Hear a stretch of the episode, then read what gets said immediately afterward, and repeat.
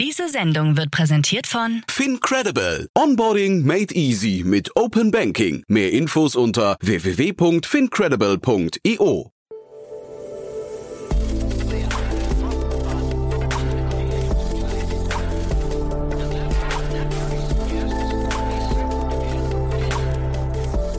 Startup Insider Daily Interview. Guten Tag und ganz herzlich willkommen bei Startup Insider Daily. Am Mikrofon ist Eva Güte und ich begrüße euch in unserer Mittagsausgabe.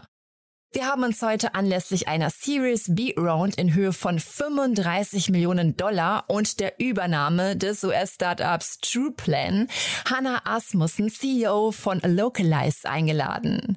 Im letzten Juli war Localyze schon mal zu Gast, damals anlässlich ihrer Series A Round in Höhe von zwölf Millionen Dollar. Was macht Localyze? In heutiger Zeit gewinnen internationale Teams zunehmend an Bedeutung.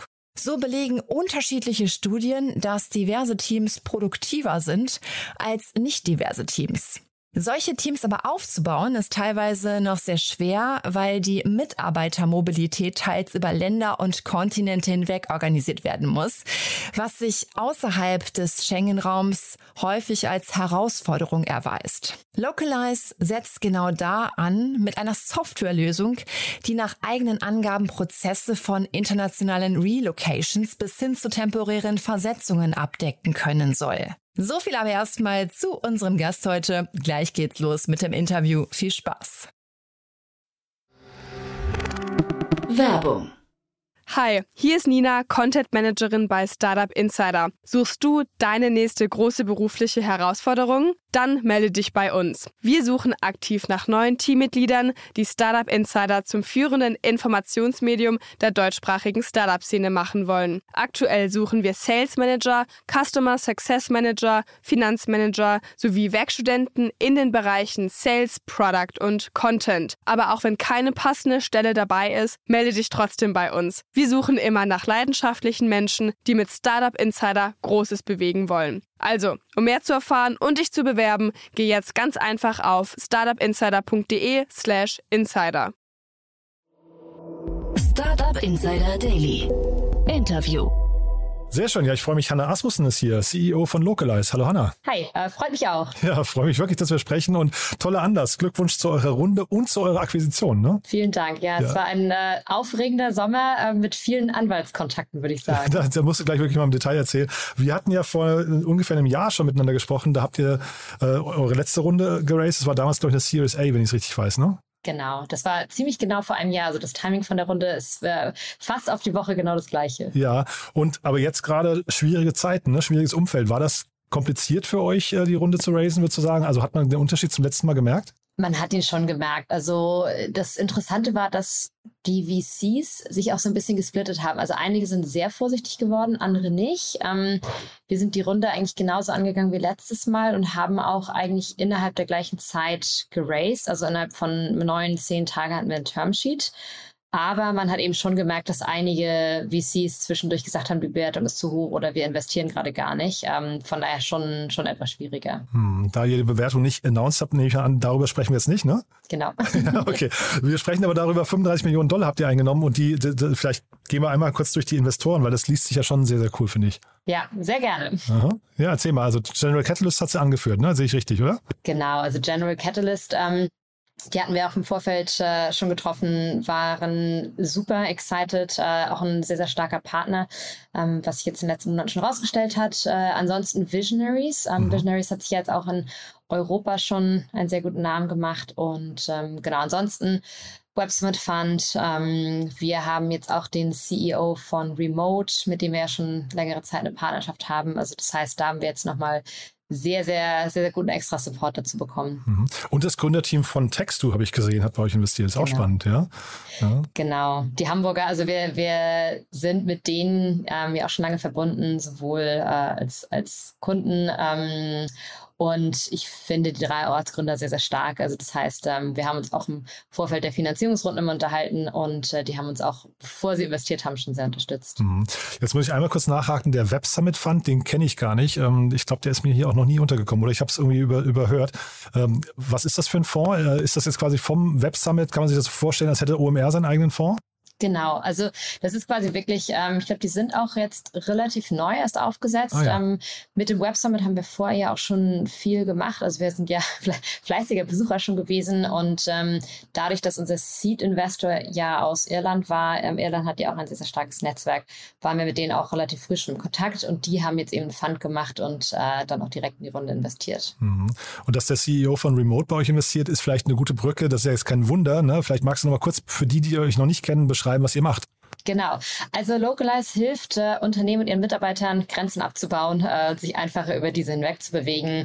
Im Endeffekt haben wir eine Software, also einmal für H R, für die Unternehmen, um Mitarbeitermobilität zu managen. Also das heißt, ich stelle einen internationalen Mitarbeiter ein, der braucht eine Arbeitsgenehmigung, ein Visum, muss relocaten. Ähm, ich habe einen Mitarbeiter, der braucht ein Business-Visum. Ich habe einen bestehenden internationalen Mitarbeiter, der sein Visum verlängern muss. Also all das managen wir für H R und auf der Mitarbeiterseite äh, managen und regeln wir diesen ganzen Prozess für ihn. Also das heißt, ähm, der Mitarbeiter selber hat auch einen Zugang, sieht dann exakt auf sein Profil zugeschnitten, was muss ich machen, ähm, welches, welche Schritte äh, muss ich gehen und welche Dokumente brauche ich dafür.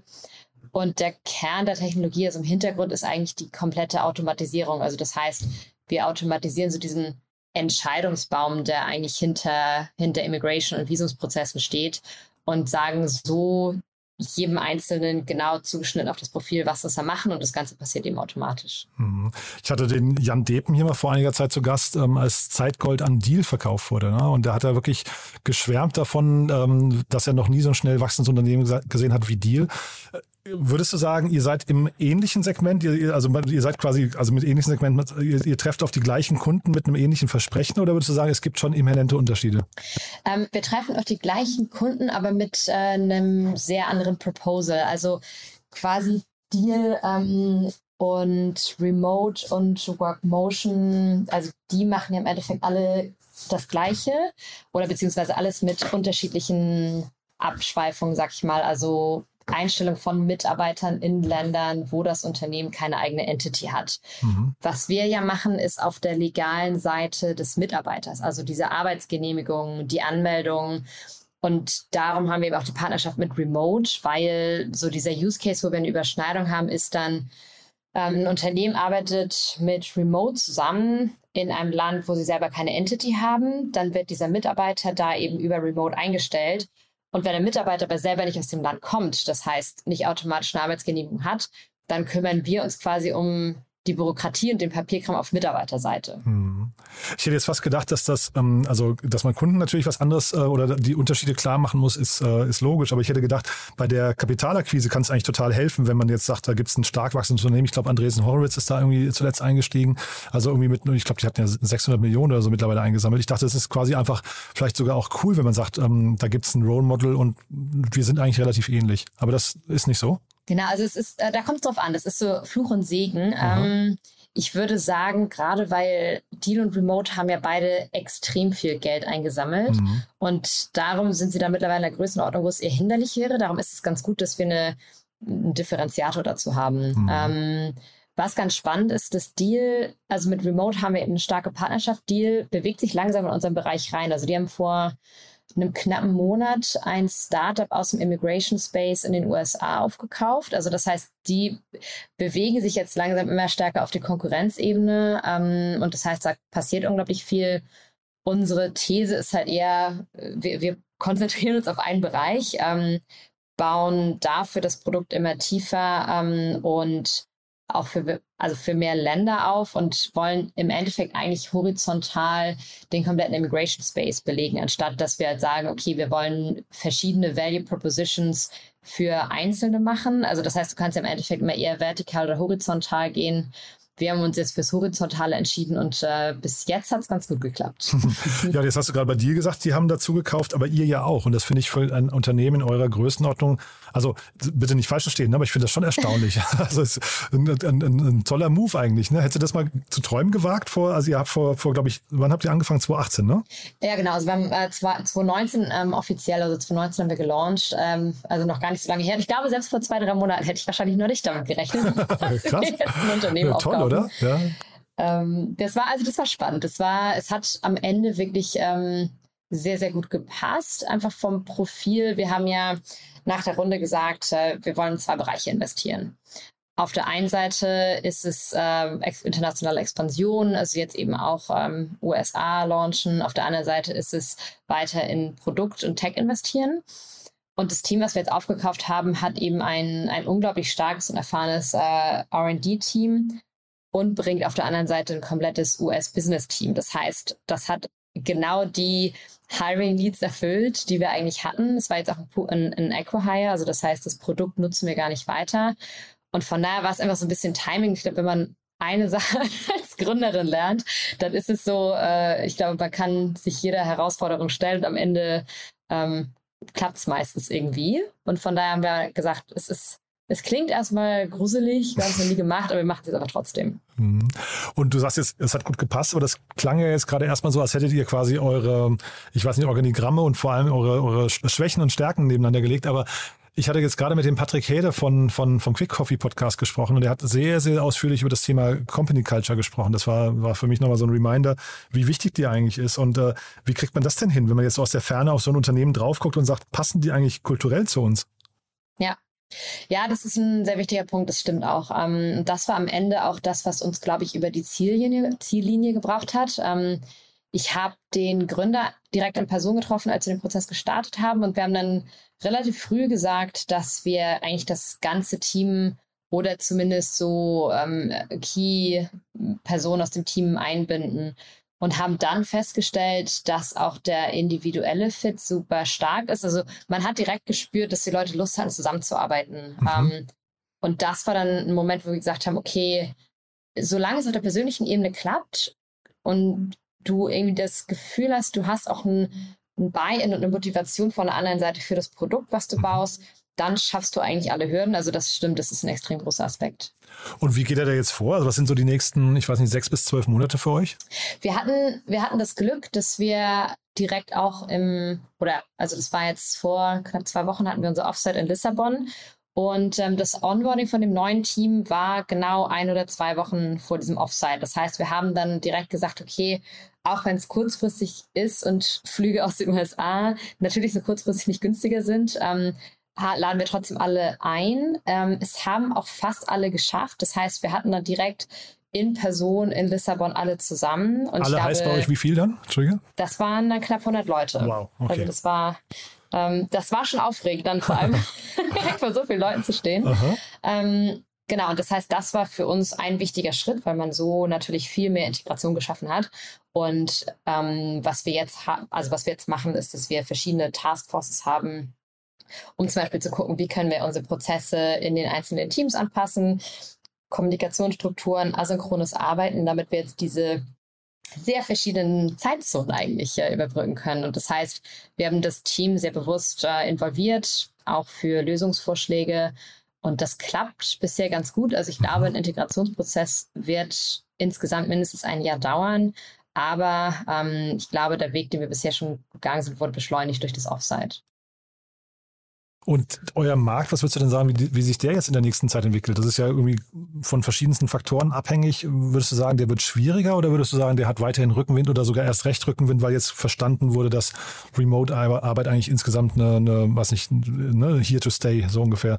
Ja, also es gibt in unserem Markt eigentlich zwei Trends, ähm, die, die ihn zu wachsen bringen. Der eine Trend ist ein, ein längerfristiger, der auch eben von, vor Corona da war, dass du, ich glaube...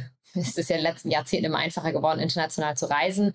Und dann ist das Verständnis irgendwann nicht mehr da, dass es doch so schwierig ist, im Ausland zu arbeiten. Und man hat eine extrem starke Motivation ähm, bei den jüngeren Menschen, im Endeffekt internationale Erfahrung zu sammeln. Ähm, es gibt eben Studien, die sagen, achtzig Prozent der Millennials möchten einen Teil der Karriere im Ausland verbringen. Und das heißt, man hat da auch von Unternehmensseite so internationale Trainee-Programme. Ähm, das, das hat ja extrem Aufwind, ähm, mhm. kommt schon in den letzten zehn Jahren. Das heißt, das ist so das eine, auf dem wir aufbauen. Das zweite ist jetzt nochmal so ein zusätzlicher Trend ähm, durch Remote eben auch, dass du nicht nur so dieses, okay, ich gehe jetzt für ein, zwei Jahre ins Ausland, sondern dass du jetzt auch sagen kannst, okay, ich gehe mal für ein halbes Jahr vielleicht irgendwo hin, mhm. weil mein Unternehmen remote arbeitet, mhm. weil wir verschiedene Standorte haben und meine Arbeit an sich unabhängig von der Location ist. Und das heißt, es kann, ich kann sagen, dass ich jetzt statt in München auch mal in Madrid arbeite für ein halbes Jahr. Mhm. Das ist so der kurzfristige Trend. Ich glaube, da wird es nochmal spannend, wie sich das jetzt langfristig quantifiziert. Aber dadurch, dass so dieser längere, äh, also längere auch stark wachsende Trend auch dahinter sitzt, mhm. ist die Wachstumsprognose extrem stark.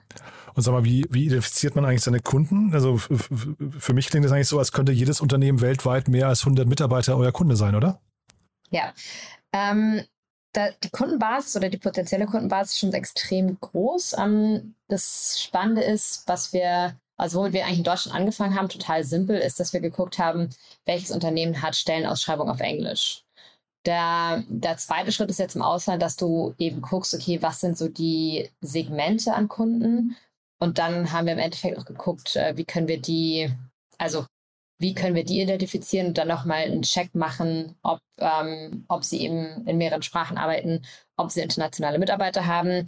Ähm, und was wir jetzt vor allem im letzten Jahr gemacht haben, ist, dass wir die, die Kundengruppe ähm, diversifizieren. Also wir waren vorher ja sehr stark auf den Tech- und Startup-Bereich ausgerichtet, mhm. haben jetzt immer mehr Unternehmen auch wirklich im traditionelleren Segment. Also das heißt so in Deutschland auch die Hidden Champions, ähm, mhm. also mehr so traditionellerer Retail. Und das ist total spannend auch zu sehen, in welche Segmente du mit dem gleichen Produkt eigentlich reingehen kannst, mhm. wenn du Go-to-Market ein bisschen anders gestaltest. Gibt es da Unternehmen, die für euch zu groß sind? Aktuell ähm, sind Unternehmen eigentlich zu groß, wenn sie in Ländern arbeiten, in denen wir noch nicht aktiv sind. Also das heißt, wir skalieren ja im Endeffekt äh, Land nach Land, wo wir dann sagen, okay, da können wir jetzt Relocations hin anbieten. Ähm, wir hatten ein, zwei Unternehmen, die globaler waren, also die außerhalb von Europa schon gearbeitet haben. Und dann können, müssen wir eben sagen, okay, wir können jetzt gerade noch keine Prozesse in die U S A machen. Mhm. Oder ich glaube, da hatten wir noch Singapur. Das heißt, das ist gerade der größte limitierende Faktor.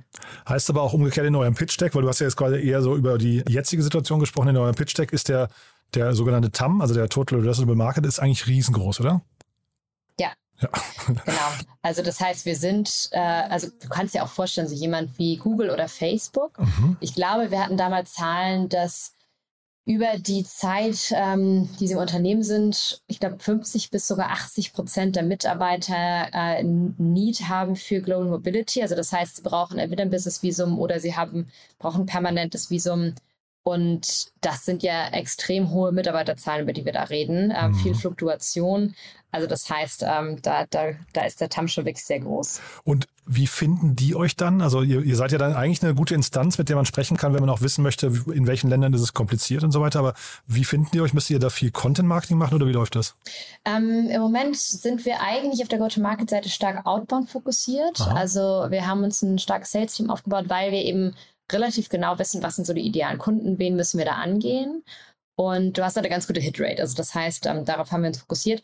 Marketing bauen wir jetzt gerade auf. Also das heißt, ähm, Marketing ist ein Bereich, wo wir bisher wenig gemacht haben. Ähm, Outbound ist eben auch das, was du am Anfang systematischer aufbauen kannst. Dann hast du, also gerade weil wir halt auch höhere A C Vs haben, also wir kriegen schon relativ viel pro Kunde raus, dann kannst du es dir auch leisten.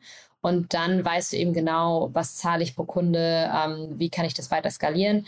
Und ich glaube jetzt gerade für die weitere Acceleration ähm, von dem Prozess, da müssen wir eben gucken, dass wir da ja, Inbound auch aufbauen. Ich glaube, dann können wir noch schneller skalieren. Und da sucht ihr auch Mitarbeiter, klingt so gerade, oder? oder? Genau. Ja? Okay. Genau, ja. Also Go-to-Market-Seite generell. Also Aha. ich glaube... Ähm, Ich habe ja zum Glück eine Mitgründerin, ähm, die ihre Passion im Verkaufen gefunden hat. Äh, Lisa, die macht jetzt ja die komplette Revenue-Funktion und ähm, die sucht gerade viel, ähm, also sowohl im Sales als auch wirklich im Marketing und auch Aha. so die, die Support-Funktionen. Hm. Aber wo Mitgründerin, da muss ich jetzt trotzdem doch, also ich weiß gar nicht, ob euch das jetzt zum, zum, zum Hals heraushängt schon, aber ähm, ihr seid drei weibliche Gründerinnen. Das ist ja wirklich jetzt auch, äh, sag mal, nicht, nicht das, das Alltäglichste, leider muss man sagen.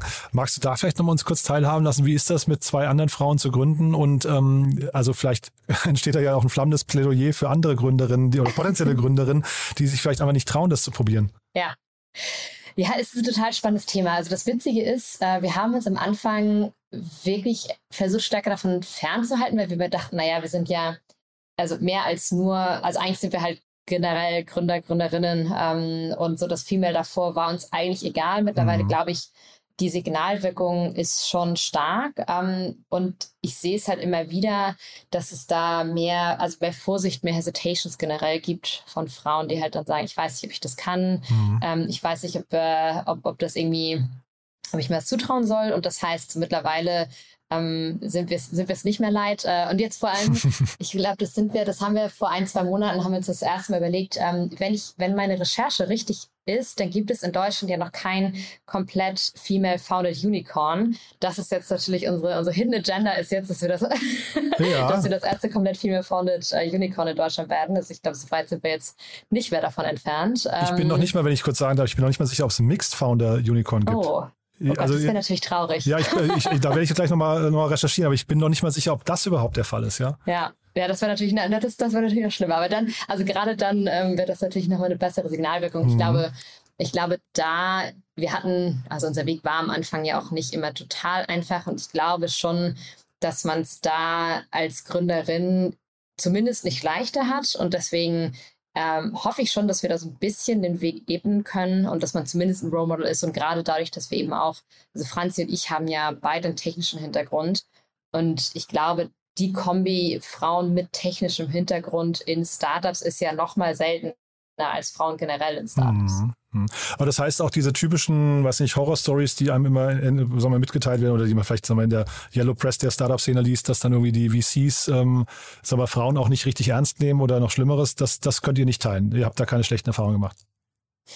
Am Anfang leider schon. Also oh es je. ist äh, oh, ähm, okay. ganz, ganz am Anfang, das war eine, also es ist mittlerweile, äh, ich, ich kann mittlerweile drüber lachen, aber. Aber wir ähm, reden über zwanzig neunzehn, das ist jetzt nicht so lange her, ne? Ja, also. Nee, genau, das ja. stimmt. Aber gut, ich glaube, im Startup-Leben ist es, das fühlt sich sehr lange an. ähm, ich bin wahrscheinlich auch äh, zehn Jahre gealtert in der Zeit. Oh ähm, ich glaube, wir haben eine Situation, ich weiß leider, ich weiß auch nicht, wer genau das war. Es wurde mir dann nur über Dritte zugetragen, mhm. ähm, dass es anscheinend mal so eine so eine Pitchrunde ähm, hieß, nachdem wir gepitcht haben, ah ja, drei Frauen, ist interessant, alle gleich das Alter, die werden dann ja gleichzeitig schwanger und müssen dann sowieso den Laden dicht machen.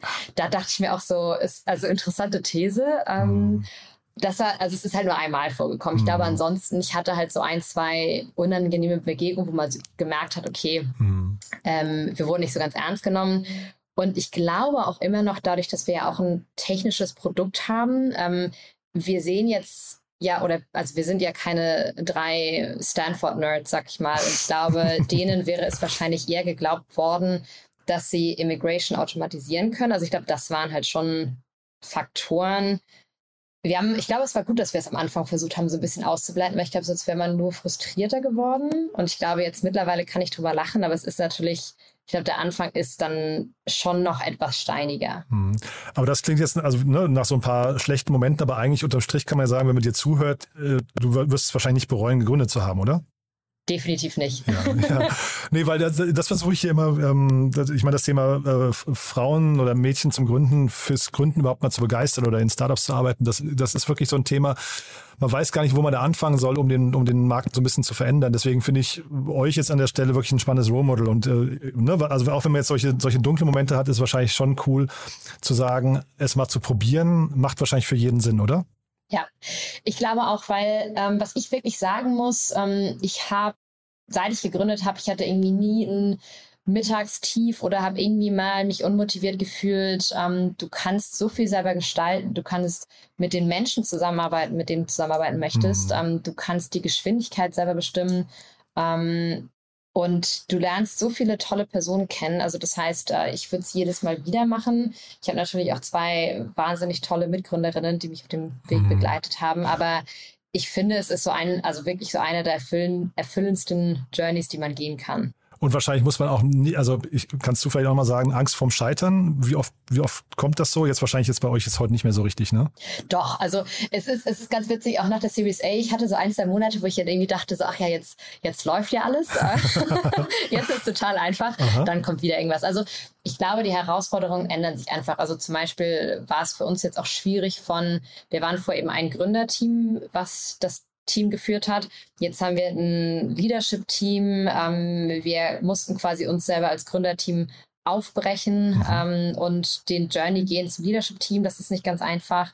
Ähm, eben auch Strukturen aufbauen. Also man als, ja, als Gründer, Gründerin, man mag ja Strukturen an sich nicht. Das fühlt sich immer so ein bisschen bürokratisch an, aber mhm. mit der Zeit braucht man es, weil mhm. sonst, ähm, sonst kann man, sonst hast du halt immer, also alleine so Kleinigkeiten, auch so im H R-Bereich hatten wir das total viel, dass wir keine klaren Policies hatten. Am Anfang mhm. konnten wir jede Entscheidung selber treffen.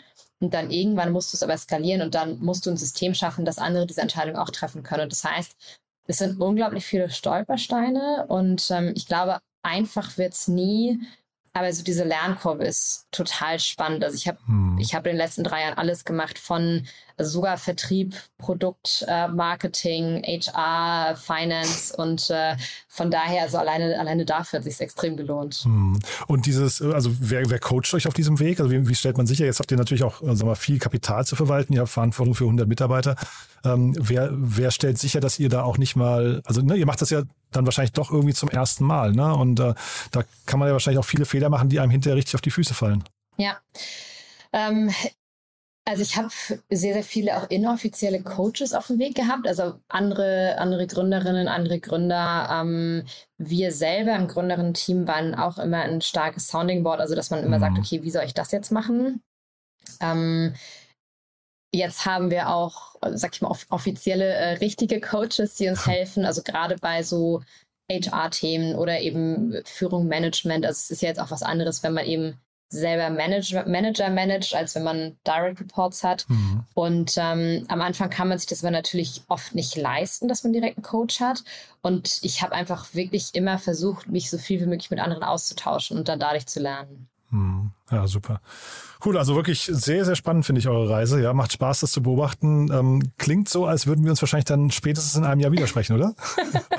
ja, Kann man die Uhr nachstellen, ich bin ja? mal gespannt. Ja, ich bin mal gespannt, weil das, ja. das Fiese ist ja, die letzten ja. zwei Jahre oder dieses Jahr, letztes Jahr musste ich ein Fundraising über meinen Geburtstag mhm. machen. Also ich habe oh. am ersten Juni Geburtstag. Ach. Das ist ja kein gutes Timing. Nee. Aber ähm, mal gucken. Also äh, gerade, es läuft extrem gut. Ich, ich freue mich total darüber, dass das neue Team, was jetzt bei uns ist. Und ähm, ich bin sehr, sehr gespannt auf die nächsten Schritte. Von daher, wir, wir werden es definitiv wiederhören. Aber es klingt ja so ein bisschen so, als würden wir das nächste Gespräch dann vielleicht äh, Zeitzonen versetzt machen. Ne? Also es klingt ja so, als wäre U S A ja. jetzt schon so ein, so ein Thema für euch. Ne? Genau, also nächstes Jahr werden wir auf alle Fälle einige Monate da verbringen. Wir haben mhm. ja über den Y Combinator schon ein Netzwerk da. Also von daher, wir fangen nicht bei Null an. Aber einfach wird es nicht. Ich glaube, es sind ja schon viele Start- Startups daran gescheitert. Also mhm. äh, ich drücke die Daumen. Ich glaube, wir sind gut vorbereitet. Ähm, mit G C haben wir auch einen starken Investor, der da eben auch ein gutes Netzwerk mitbringt, aber ähm, langweilig wird es definitiv nicht. But there is one more thing. One More Thing wird präsentiert von O M R Reviews. Finde die richtige Software für dein Business. Hannah, wirklich super spannend, muss ich sagen. Hat mir großen Spaß gemacht. Als letzte Frage, wie immer, wir haben eine Kooperation mit O M R Reviews und bitten jeden unserer Gäste nochmal ein Tool vorzustellen, das sie gerne weiterempfehlen möchten oder mit dem sie gerne arbeiten. Bin sehr gespannt, was du mitgebracht hast. Ja, ähm, also mein Tooltip äh, wäre auf alle Fälle Demodesk. Ähm, im Unternehmen nutzen wir es sehr vielseitig. Also auf der einen Seite äh, für den Vertrieb. Ich habe es aber auch jetzt im Fundraising viel genutzt. Ähm, wir nutzen es auch auf Produktseite, ähm, um mit Kunden zu sprechen. Also von daher, das, das wäre definitiv mein Tooltip für heute. One More Thing wurde präsentiert von O M R Reviews. Bewerte auch du deine Lieblingssoftware und erhalte einen zwanzig Euro Amazon-Gutschein unter moin.omr.com slash insider. Also, Hannah, ganz großartig. Danke, dass du da warst. Glückwunsch nochmal zu der Runde. Ich bin gespannt, wie es mit der Integration jetzt bei euch läuft. Ist ja auch wirklich ein, ein spannendes Thema. Wenn es da mal zwischen den Jahren, jetzt zwischen dieser und der nächsten Runde noch wichtige News bei euch gibt oder, oder vielleicht auch Dinge, wo du nochmal drüber reden möchtest, sag gerne Bescheid. Ja, also hat man eben ja gerade gesehen, so ein Erfahrungsaustausch, an dem andere mit äh, teilhaben können, ist ja immer, immer großartig. Sehr, sehr gerne. Hat mich sehr gefreut. Werbung. Hi, ist Paul. Product Manager bei Startup Insider. Willst du wissen, welche Startups aus Hamburg, Mannheim oder vielleicht auch Bielefeld sich mit künstlicher Intelligenz beschäftigen? Oder wie zum Beispiel das Portfolio von Earlybird oder H V Capital aussieht? Entdecke all das und noch viel mehr auf unserer Plattform. Kostenlos und ohne Begrenzungen. Unsere Datenbank umfasst über zwanzigtausend Profile aller relevanten Startups, Investoren und Personen, die darauf warten, von dir entdeckt zu werden. Also, wenn ich dein Interesse geweckt habe, schau einfach mal auf unserer Plattform vorbei unter startup insider punkt de slash insider. Startup Insider Daily, der tägliche Nachrichtenpodcast der deutschen Startup-Szene. Das war Hannah Asmussen, C E O von Localyze, im Gespräch mit Jan Thomas. Anlass des Interviews war die Series-B Round in Höhe von fünfunddreißig Millionen Dollar und die Übernahme des U S-Startups Trueplan. Das war's fürs Erste mit Startup Insider Daily am Mittag. Vielleicht schaltet ihr später am Nachmittag ein. Dort stellen sich die Jungunternehmen Mehr Pflegegeld, Meetup und Faktor Mensch anlässlich der Rubrik Junge Startups in einem Kurzporträt vor. Wenn nicht, dann hören wir uns hoffentlich morgen in der nächsten Ausgabe wieder. Am Mikrofon war Eva Güte für euch. Es hat mir sehr viel Spaß gemacht und ich verabschiede mich von euch. Bis dahin, tschüss. Diese Sendung wurde präsentiert von FinCredible. Onboarding made easy mit Open Banking. Mehr Infos unter w w w punkt fincredible punkt i o.